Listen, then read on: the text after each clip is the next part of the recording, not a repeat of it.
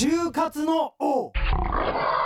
リスナーの皆様明けましておめでとうございます。東京 AFM 就活生を応援する番組就活の王百獣の王改め就活の王武井壮がお送りします。今年もよろしくお願いいたします。えー、2015年が明けてしまいました。ねえなんかあの就活生の皆様には輝かしい一年になることを願っておりますけれどもえー今年も、えー就活生の背中をドンと押せるそんな番組になれたらいいなとそう思っております、えー皆様お力をお貸しください。よろしくお願いします、えーそして、えーこの2015年もこの方、えー株式会社電通そしてプランニングチーム若者研究部通称電通若者に所属されているこの番組のまあ右腕と言いますかね。マドンナ的な存在のナギことナギレイさんでございます。よろしくお願いします。今年もよろしくお願いします。2015年ですよ。さあ早いですね、早いですね。どうですか？一つ年を重ねたお気持ちは。私は早生まれなので、ええ。実は今月があ今月誕生日、はい。あら。そうですか。おいくつになられるんですか？26になります。26歳。はい。あいいですね。若くていいですね。そうですね。ね。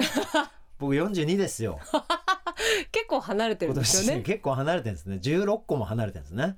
えっと一周してもうちょっと行ってますからね。そうね。ただなぎちゃんは本当落ち着き払って本当データボックスみたいなトークするから。データボックス？ええ、もう何聞いても答えが出てくるでしょ？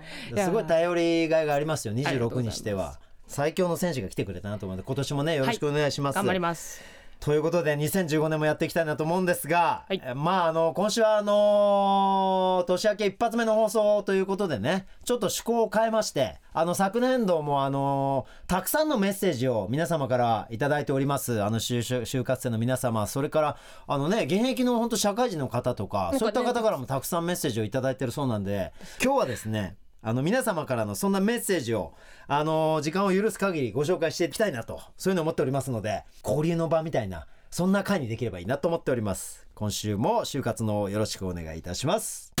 就活の王。お送りしました曲はザ・ブルーハーツで夢でした。まあこのねあの曲は本当にあの武井壮のテーマと言っても過言ではない。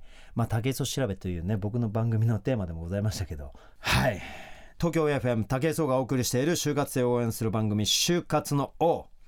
えー株式会社電通そして若者研究部通称若者のなぎことなぎれいさんとご一緒させていただきます。よろしくお願いします。お願いします。なぎ今日はあのリスナーさんからのメッセージをご紹介するということですが、早速来てますか？来てます。ではこちらから一つまずご紹介しますね。はいよろしくお願いします。どんな声がね届いてんでしょうかね。ね気になりますけども。えーラジオネームジャスタウェイさん、Just away Thank you Thank you.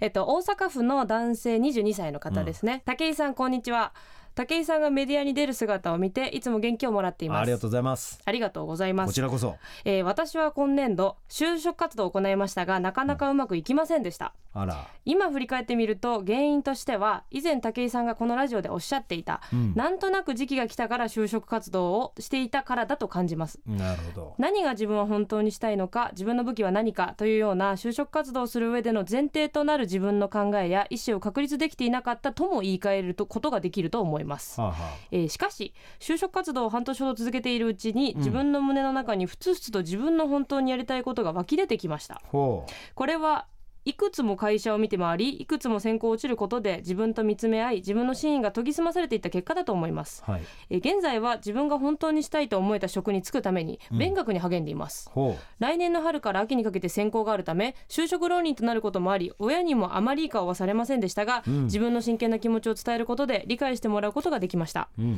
だからあとは、えー毎日自分最高を心がけながらやるのみです。ということで、えっと、同志社大学の方ですね。はい。今4年生みたいです。なるほどね。あの最後に出てきたのは毎日自分史上最高ね。これね。自分史上ですね。そうなのよ。毎日自分最高って書いてあるけど、毎日自分史上最高ね。俺の人生で最高の一日だったっていうそういうことなんですけどまさにその日々を今歩んでるってことなんですね、みたいです。あで希望職種も書いてありますね。お何ですか？消防士さんだそうです。あなるほど。消防士志望なんだになったんですね。就活をしてて、ね。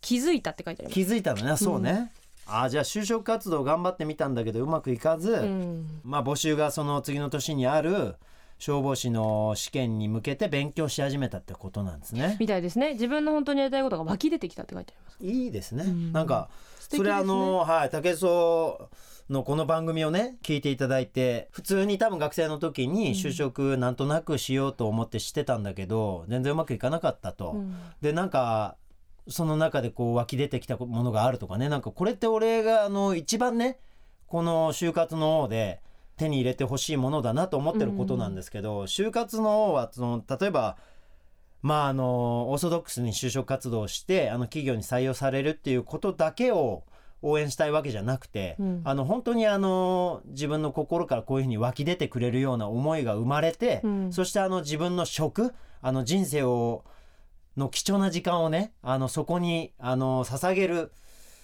そのぐらいのあのやっぱり決意をできるものに出会ってほしいっていうね、うん。あのそういう思いであのこの番組をやってるので彼はその就職活動がうまくいかなかったって言ってるけどもこういう経験を就活でしてくれるっていうのは僕はすごく嬉しいなと思うんですよ。確かにあの消防士ってねあうのん試験意外と大変なんですよ。あやっぱそうなんですか。そう倍率も高いしでちゃんとあの教養の試験もあるからうん。そういったのもきっちりやらなきゃいけないしさらに人様のねうん。命を助けるそういった消防士になるわけですからやっぱりその体力そしてまあ常識をこう兼ね備えた人間が欲しいっていうことなんでしょうね。だからそこにこう目覚めてくれたっていうのは俺すごい嬉しいですね。で素敵ですよね。いくつも選考落ちてっていうのが、うん。あの個人的にはすごいなんか理解できるというか、うん。シンパシーを感じます。そうね。で途中であの親がねあんまりいい顔しなかったっていうのは 多分それはね親御さんは多分あのまあお金もかかるだろうしあのいろんなまあ心配してるからね。多分あのもうちゃんと就職してよって気持ちでそんな風に見てるかもしれないけど、うん。あもう関係ないよ、うん。あのねお父さんお母さんがちょっとぐらい渋い顔したってあの結果あの彼あのジャスタウェイさんが、うん。あのよし俺この仕事に就いて最高に幸せだと。毎日自分史上最高のあの本当に生活を送ってますっていうことを、いつかお父さんお母さんに伝えられる日が来ると思いますんで、その日がねあの何よりの親孝行だと思いますから、うん。あの自分の希望していないあの職についてつまんないなんていう姿を見るよりは苦労して入ったけども、うん。この道が最高だと。多分直接人様のお役に立てるお仕事ですしそういったところで活躍してくださることを心から応援しております。頑張ってください、ね。はい。はい。ありがとうございます。でもう一つあのメッセージ来てるので、はいはい。読みますね。うん。えっ、とラジオネームもつなべさん。はい。これもまた大阪府のお。男性ですね。こはい。の方は20歳20歳ですね、武井壮さんこんにちは。こんにちは。えー私は現在大学2回生の学生です。毎週武井さんのこのラジオに刺激を受けており頑張ろうという気持ちになっています、ありがとうございます。私は将来日本のスポーツメーカーさんで働き成し遂げたい夢があります。なるほど。そのために日々自分の視野を広げる活動をしてしなければいけないと思っているのですが、うん。えー武井さんがうん。今まで読んだ本、うん聞いた話出来事などで視野が広がったり考え方のプラスになったことがあれば教えてくださいということで、えっと、関西大学の学生さんで文系二十歳なのでまだあれですね。就活には突入してない方ですね。なるほど。じゃあ武井壮の学生時代に近いですね。僕も関西の神戸学院大学というところでスポーツに出会って、まあ、陸上に出会ってそれを始めてその頃はすごい視野が狭かったですよ僕も。あそうですか、はい本当にあのスポーツ選手としてあの大学そしてその後を活躍するんだと。強い自分になるんだっていうことだけしか考えてなくて。僕もあのこんな風に偉そうに皆さんにねあの若いうちにどんどん勉強しろみたいなこと言ってますけど僕自身も本当に勉強不足だった学生だなっていうふうに本当に思ってる。今ねもうこの年になって反省してるんですけど、うん。もっとやっとけばよかったっていうだけどいろいろあります。あのーその自分の視野が広がった、うん。まあ、本とか話とか。まずなんだ本？本とか、まあ、聞いた話出来事うん何でもですね。本はねあのこれはよく番組でも僕ご紹介してるんですけどあのソクラテスの弁明というね、はい、本。意外なところは、はい、僕のバイブルみたいなもんでございまして僕は中学時代にあの道徳の先生をしていたあの黒川先生というねはい。もうお亡くなりになってしまったんですけどもまあ僕のまあ大恩師でございますよ。はい、僕があの子供の頃にあのこうやっていいきたいなって思うきっかけをくれた先生なんですけどあのその先生からこの本を読んだ方がいいよと紹介された本がこの「ソクラテスの弁明」という本でございましてこれあのソクラテス、まあ、哲哲学者のソクラテスさんが、あの晩年どんな人生を送ってたのかみたいな物語なんですよ。あのソクラテスさんっていうのは皆さんあんまりご存知ないかもしれないですけど、まあ、哲学の大家なんですけどたくさん弟子がいまして、当時彼はあのどんな活動してたかっていうと、まあ、アテナイって言ってね、まあ、ギリシャの,、あのアテネの地域とかねあの辺りの地域で高名な学者とかそういった人を訪ねて回ってうん。お前たちは知識なんかそんなないよと。あの知識があるっていうことっていうのはそんなことじゃないよっていうことをどんどん論破して回ってたんですよ。道場破りみたいなえーそしたら若い人たちがそれに感化されてどんどんソクラテスの下に入ってくるんですよね。うんそれを良しと思わないまあなんて言ったんですねギリシャのその中枢の人たちがまあそのいろんな人からの苦情とか訴えを受けてあのソクラテスを裁判にかけちゃうという。その裁判で、まあ、あの若者を扇動してしまったとかっていう罪をかけられたりとかしてですねあの死刑宣告をされてしまうんですね。ええ、ソクラテスがあのソクラテスが。でそのソクラテスはあの何言ってたかって、まあ、無知の知っていう言葉をねよく言われるんですけどあのあなたはね物知りだって言ってますけどあの私は大してものを知らないってことを自分で知ってますと。うん。ということはものを知ってると思い込んでるあなたよりは私の方が知識があるでしょうっていう、うん。そんなまあなんかちょっと言葉でねこう論破していくんですけどでもそれはあの当時のギリシャのお金とかねそういった名誉とか知識とかなんかそんなことばっかりに傾いて本ギリシャ人の本質、あの知らないことを大事としてあのより新しい知識を求めるとかそういった知識欲みたいなものを大事にしてたのがギリシャ人の素晴らしいとこだったのに、うんそうじゃないと金と欲にまみれたギリシャになっちゃったってことを嘆いてしてたんですけどそれがあの良くない方向に向かっていることで、うんあの死刑宣告を受けるんですけど彼はその死刑宣告をあの陪審員制度で投票される時に、はい票数がほとんど差がなかったんですよ。ほとんど差がない数票の差で死刑になっちゃったんですよ。だそこで申し訳ありませんでしたっていう謝罪をすれば情状酌量でセーフだったんですよ。だけど彼はそれを拒んだんですよ。弟子たちはそれを必死にあのソクラテス先生と何とか謝ってくださいって説得するんですけどいや俺はあの自分の本当に求めない生き方をするぐらいだったら俺は正しいと思ってやったことだから、うんそのことで死刑宣告を受けて思ってもいない謝罪をするぐらいだったらこのまま死を選びますよと言ってそのまま死刑になるわけですよ。だから最も大事なことは人生で何かとあの本当にあの心の中で本当に求める知識だったりとか欲だったり自分の心が本当に求めているものこそが自分が生きるということなんですと。うんそれ以外の道で生きるなんてことは生きるということではないんですみたいなメッセージだったんですね。僕がこの本をまあ中学生の時に読むんですけどもあ衝撃を受けまして本当に今この学校に通ってるっていうのは何なんだろうとうん今勉強してるっていうのは面倒くせえなと思って眠い目こすって隙を見れば寝てやろうとか思ってた自分を恥じましてね。こんなにあの自分のその思いにまっすぐな人がいたんだと。だからこそこの何千年経ってもこの世にね名が残ってるんだなと。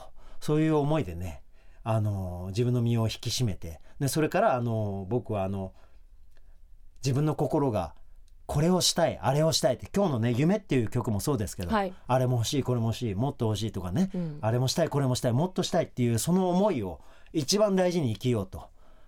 あのその時間でなんとか自分の人生を長く埋められないかっていうことをテーマにしだしたのが僕はその中学時代だったんですよ。すごいですね。いやもう本当衝撃を受けました。これぜひね学生の皆様に読んでいただきたい。すごいね難しい文章で書いてあるんでなかなかねうん。あのちょっと難解な本だと思うんですがこれね読んでみてください。本当にあの自分の生きる道っていうものを本気で考えるきっかけになると思います。ちょうど今こう年明けすぐは、うん。まああんまり就活の動きもそんなに、うん。まあ1週間ぐらいはないんで、はい。ちょうどいいですね。そうです。あの薄っぺらい本なんで、うん。すぐ読み終えられると思うんでねが就活生の皆さんだったら、うん。ぜひこれねご購入いただいて読んでください。これ以外にもちょっと僕の人生を揺るがす出来事みたいのがね学生時代あったんですよ。いつですか？あの陸上十種競技を始めて最初の年ですかね。だから大学あ次の年か。大学4年生の時。僕あのドイツにね国際大会に行きまして。はあ。のまあ十種競技始めたばっかりだったんですけどまだあの全日本の資格をやっと取ったぐらいの時だったんですよ。ただ記録は毎試合10種目中9種目ぐらいベストが出て ゴリゴリ伸びててちょっと注目を浴びてた時期で。はい。でその直前に全日本学生で確か2番になってんのかな。うーん。まだ競技始めて1年立ったか立たないかぐらいの時に。いだからまあこいつすごいなって言われだした頃だったんですけどその時ドイツのその国体大会に連れて行っていただいて優勝したんですよ。はその試合も8種目ベストで優勝しまして。で関西学生記録新記録を打ち立てましてその試合で優勝したんですけどその試合の優勝インタビューであのまあ、選手たちと一緒にパーティーをやってるんですね。でその中でチャンピオンが前でってインタビューするんですけどその時に「どうでしたか？今回の試合は?」っていうのを英語で聞かれて。僕はま英語が伝わらなかったとかもいろいろありますけどでもあのポッと頭に出たのがいや普段あの日本であの試合の時に食べてるパンがなくてあの今日は硬いパンを食べながらやってたんでちょっとそれが大変だったと。で飲み物も普段飲んでるものがなくてちょっとしんどかったけど優勝できて本当に嬉しかったですって素直に言ったんですよ。そしたらそのパーティー中に僕チャンピオンなんでチャンピオン席座ってるんですけどそこにトコトコトコって男の人が歩いてきてまあ選手だったんですけどいや今日は試合でお前に負けたけど俺はお前より全然強いわって言うわけですよ。えなんだこいつはと。ちょっと失礼なこと言うなと思ったらいや君はねっつって確かに競技力は俺より高いよと。で今日の試合も素晴らしかったと。最後まで折れずに十種競技を戦い抜いてここにいる全員を倒したわけだからお前が最強だと思うって、うん。だけどあのその人はねあのユーゴスラビアの人だったんですけどは当時内戦をあ。してましてあのすごい国と国がこう分断されてそこであの隣の国同士でこう、ね、争いが起きちゃったりしてた時期で,、でその方はそこの選手だったんですけどもあの俺の妹はとあのお買い物行く時にあの地雷踏んじゃって両足ないんだと。で写真見せられましてちょっと重い話になっちゃいますけど、うん。ででもうちの妹はどんな食べ物が来ても本当に心から笑顔で「お兄ちゃんありがとう」って言ってパンを食べるよと。なあお前は選手としてこのメンバーの中で最強だけど人間としてこの中で一番弱いと思うよっつって一言言われたんですよ。俺もうね全身を貫かれたような衝撃が走りましてその場でちょっとポロポロ泣き出したんですよね。俺申し訳ないことしたなと思ってあの本当に関係ねえんだけどあの本当にこんな豊かな日本に生まれてあの自由にトレーニングできて好きなウェア選べて好きなスパイク履けてっていう中でね何でも選べるこの日本に生まれてあの本当にあの本当に喜ぶってことって何なんだろうって考えちゃったんですよね。優勝して本当に最高に嬉しい栄誉を手に入れたのにまずあの優勝インタビューで出た言葉が不満が口をつくっていうね。これは俺の本当に人間としての弱さだなと衝撃受けたんですよ。片や重いです本当にね。明日自分の命があるかもわからない。あのどこから爆弾が飛んでくるかもわかんないみたいな国の人があのじゃあなんで俺が競技やってるか教えてやろうかと。俺が競技やってもしオリンピックに出れてあの試合をね楽しみに見てくれる人がいたら俺の試合を見てる間は銃を手放すんだよっていうわけですよ。俺はもう本当ねこれなんかね放送するかわかんないけどあの本当にねいろんなことを考えましたよ。俺もうあのなんだろうな家庭環境に恵まれずに育った時期がありましたけどそれをしんどいとか感じた時期もあったけどその時全部吹っ飛びましてね。あの本当にあのよその国のことなんて普段はね身近に感じることもないしあのそれを自分の人生と比較することなんて本当にないんですけどでそのぐらい日本は街歩きは何でもご飯が食べられてあのお父さんお母さんがいてあのお家があってで明日着る服に困らなくてっていうねあの僕ね地球上でも最もあの自由で素晴らしい環境だと思うんですよ。そこに生まれた我々があのまあ日々いろんな人と接しますけど毎日がつまんねえとかあのやりたいことが見つかんねえとかそんな不満を口にして生きてると。だけども明日も見えないそんな国で育っている人が1個のパン買ってパンをかじって心の底から笑顔で「お兄ちゃんありがとう」って言えると「美味しいよ」って言えるとこのね幸せをかみしめる力の差をね俺はこの時に感じたんでしょうね。だから俺はあの競技は最強だったけど自分の人生を幸せだと思って力があの思って過ごす力が足りてないと俺それを感じてねこれが22歳の時だったんですよ。そこからですね本当に自分の人生が変わったのは。あのまず日本一を目指そうと思ってそこでこの豊かな国で一番強い男になろうと。そこからだ勝負はと。でそれからこの世界の男たちと肩を並べられるようにあの最高に幸せだと思える人生を歩んで奴らともう一回戦おうと思ったんですよね。すごいですね。ちょっとほ本の名前多分間違ってるかもしれないですけどこん、えっと、2014年の4月ぐらいに出た本で、うん。社会学者の古市俊明さんって結構テレビとかも出られてはいはい。る若い社会学者の方が書いた本で、うん。えっと幸福な国の不幸な若者たちがちょっとにうん。似たようなちょっとタイトルなんですけど、はいはい。何が言いたいかというと日本はまあ非常に幸せな国であると。うん。いろいろその無業になっていくような若者も生まれたりとかいろいろあるんだけれども、うん。今幸福度はすごい高いと言われてるんですね、結果的には。うん。ただ、えっと、経済的な発展が少しあの止まるとか将来に逆に期待をしなくなって今がマックスであると思っているみたいなところで幸福度が高いみたいな数字が実は出てるとかそういうデータ結構あるんですよ。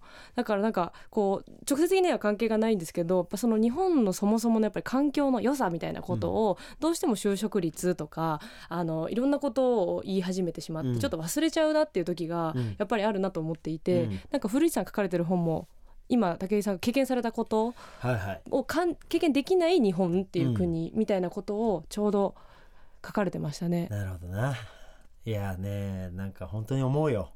だからこの就活のをやってるけどさ、うん。あの希望職種とかあのいろんなことあるさ、うん。それはなあのいろんな会社行きたいこんないい会社行きたいとかこんな職種に就きたいとかいろいろあるけどもうその時点でハッピーなわけさ。かなりな例えば就職試験がうまくいかなかったとしても最高の毎日なのよ。もうあとはだから本当に自分の毎日を最高に素晴らしい幸せなものだと感じてそこでどれだけの力を発揮するかだから。うん。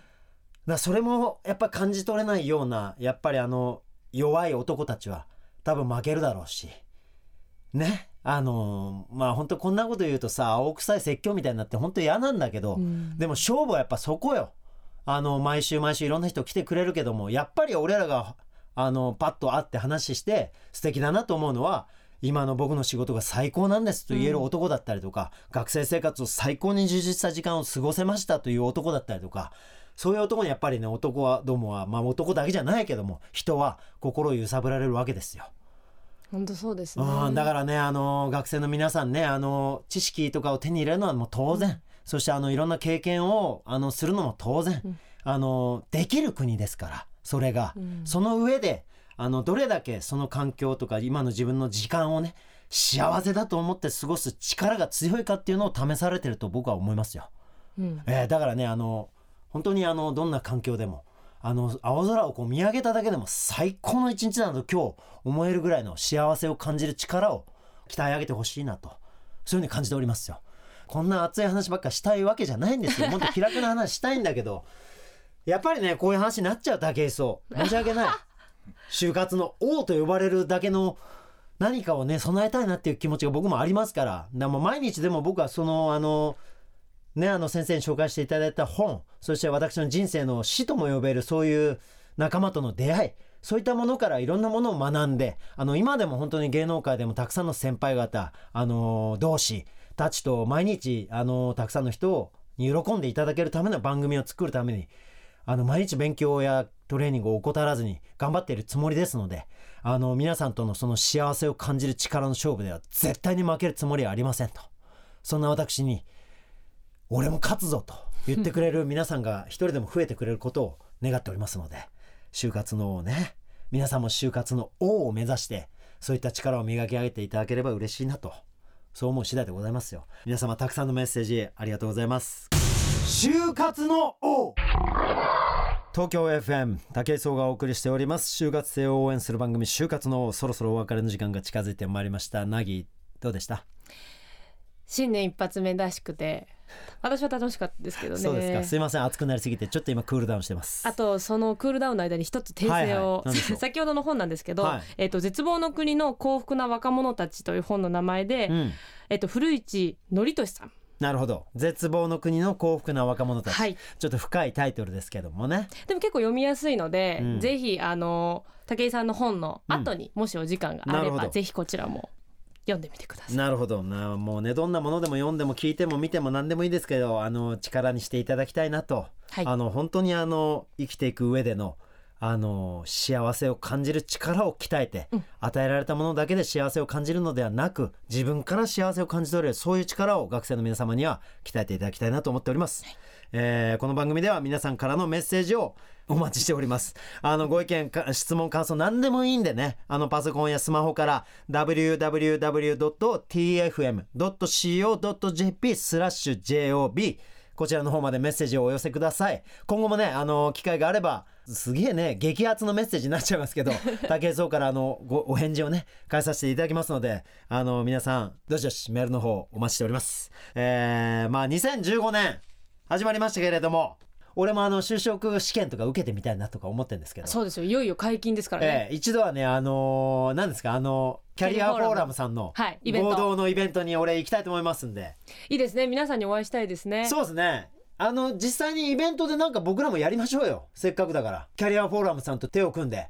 ね。何かあの、就活生とあの、対面できて、あの、触れ合えるイベントを何か企画しますんで。3月皆さん、はい、3月ぐらいにね、そのイベントが多分あると思うんで、我々もお邪魔できるようにちょっと画策していきますので、皆さんお楽しみによろしくお願いいたします。はいということで、えー2015年度もよろしくお願いいたします。ここまでのお相手は、就活の王、竹井壮でした。また来週就活の王